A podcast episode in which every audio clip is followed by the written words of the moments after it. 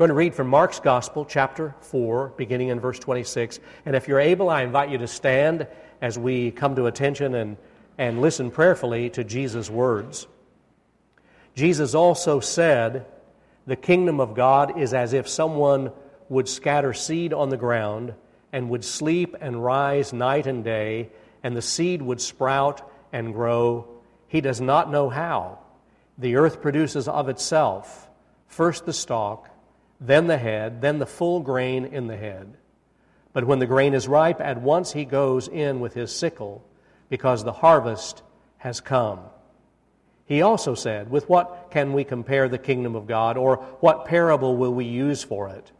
It is like a mustard seed, which, when sown upon the ground, is the smallest of all the seeds on earth. Yet when it is sown, it grows up and becomes the greatest of all shrubs and puts forth large branches so that the birds of the air can make nests in its shade. With many such parables, he spoke the word to them as they were able to hear it. He did not speak to them except in parables, but he explained everything in private to his disciples. May God bless this word to our hearts. You may be seated. Well, I love this time of year. It's probably my favorite time of year. Uh, late May, early part of June, everything is so green, everything is growing, everything is beautiful, lush, and, and uh, pretty. As we were driving to North Missouri last Sunday, uh, had the opportunity to see the crops as they were uh, growing, got to see the trees, got to see the full ponds and uh, to see the flowers on, uh, around every house, and just a beautiful time of year. It's as if creation is uh, so alive and, and so giving and so uh, mysterious in, in what it produces with green and beautiful and luscious things. It's just a beautiful, beautiful time of year. I don't know if you've ever thought about it, how many agricultural and horticultural images are in Scripture. Now, uh, I don't have time to mention all of them. I don't even pretend to know all of them. But think about scriptures like Psalm 126 those who sow in tears will reap with joy. Think about Jesus' words in John 15 I am the vine, you are the branches. Jesus in, in Matthew 9 uh, the harvest is plentiful, but the workers are few. Think about the Apostle Paul's words in Galatians 5 22 and 23, my life verse. The fruit of the Spirit is love and joy and peace and, and so forth. And, and, and so many verses of Scripture talk about uh, or, or, use the image of growth or trees or crops uh, because that's an image we can all relate to. And maybe especially this time of year with such a wet spring. And then there is the scripture that I read just a moment ago from Mark's Gospel, uh, chapter 4. Uh, a man goes forth and, and scatters seed on the ground. Then he goes to bed and he gets up the next day and he repeats that cycle and kind of forgets about it. And then he doesn't know how, but there's this sprout and there's this growth and there's this, this head uh, on the stalk. And then there's this, this harvest time that comes, and it's all so mysterious. It's as if uh, we, we underestimate the miraculous power of life that's packed inside a seed. It begins with germination, granted, in the ground. In the depths of the earth, there's a mystery. And then there's all these things that happen. You know, how does, how does corn get from that? It starts with a seed, then it gets to that, and then it goes to this. Uh, the corn that's tasseled out, the tassels provide the germination, uh, the corn uh, ear begins to fill, and then it ends up with that. It started as a seed in the ground that died, then it was corn about knee high, then it was corn taller than you are. And then there is this rich, luscious, sweet uh, grain that comes from it that feeds the world. How, how does that happen? It's, it's actually a miracle happening right before our eyes all the time. And I can guarantee you this in order to be a farmer, you have to have an imagination. In order to be a farmer, you have to believe that what you put in the ground is someday going to be knee high, someday going to be taller than you, and someday going to yield a harvest. You can't farm without an imagination. You can't garden without an imagination. You have to have an imagination to believe that that new thing is going to happen?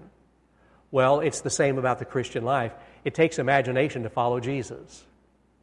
To really believe that as you commit your life to Him, that there will be growth and change.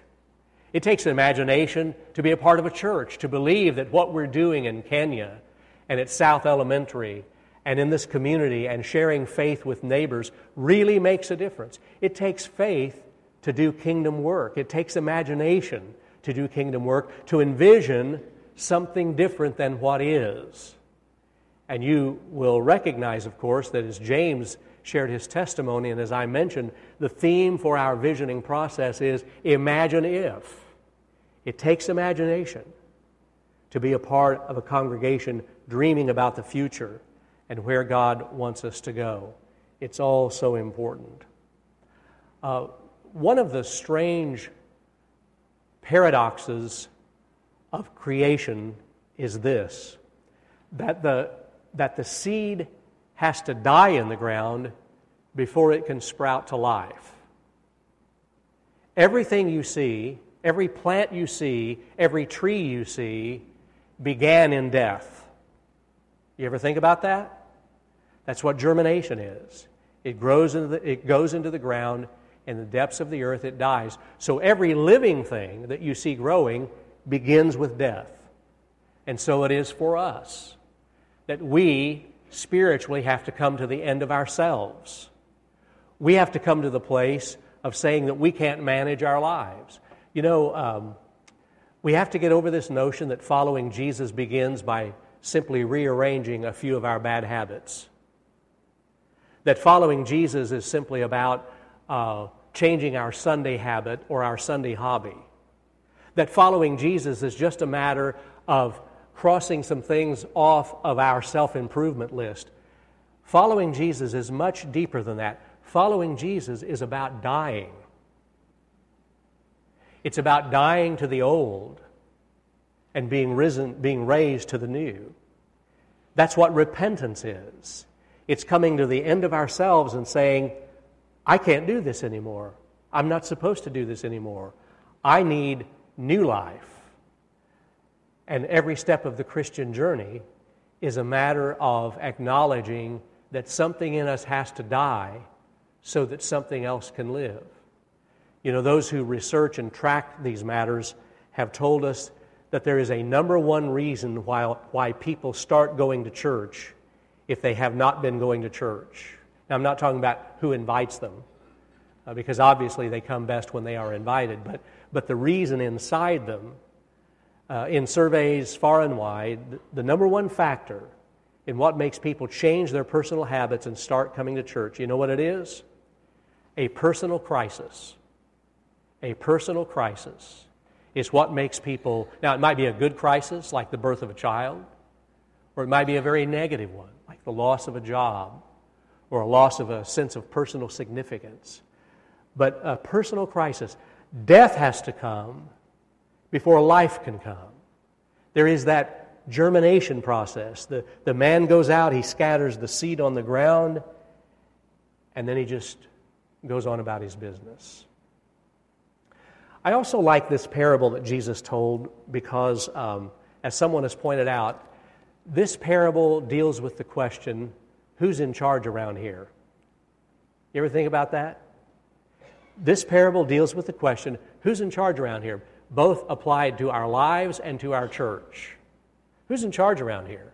Certainly not the farmer. He just scattered the seed and then forgot about it and slept and ate and and got up and slept and ate and over and over again. We're not in charge. See, the parable is dealing with the fact that something happens that only God can do. He scattered the seed, he slept night and day. The seed began to sprout and to grow, and in verse 28 says, The earth produces of itself first the stalk, then the head, then the full grain. And that, that phrase, the earth produces by itself, listen to the Greek word for by itself. Automate. Automate, from which we get our word automate or automatic. The grain produces of itself, the earth produces of itself automate. That is to say, that God does what we cannot do. And that's an invitation for us to step back and to acknowledge we're not in charge of our own lives or of this church. To step back and give God room to work. To step back and acknowledge that we're not calling the shots. To trust God's timing. To trust God's providence. To trust, to trust God's sovereignty. That God is working in the way God wants to work. And let me ask you this morning are you there? Are you able to really take the issues in your life and trust God with them? Are you able to believe that God is the master gardener and He knows best about timing in your life? He knows best about what's happening between the sowing and the harvesting. He knows what's happening as the, as the fruit ripens. Are you able to trust God? Trust God's timing. Turn things over to Him. And have you dropped the notion that you're calling the shots, that you're in charge? And have you acknowledged that God sovereignly is in charge?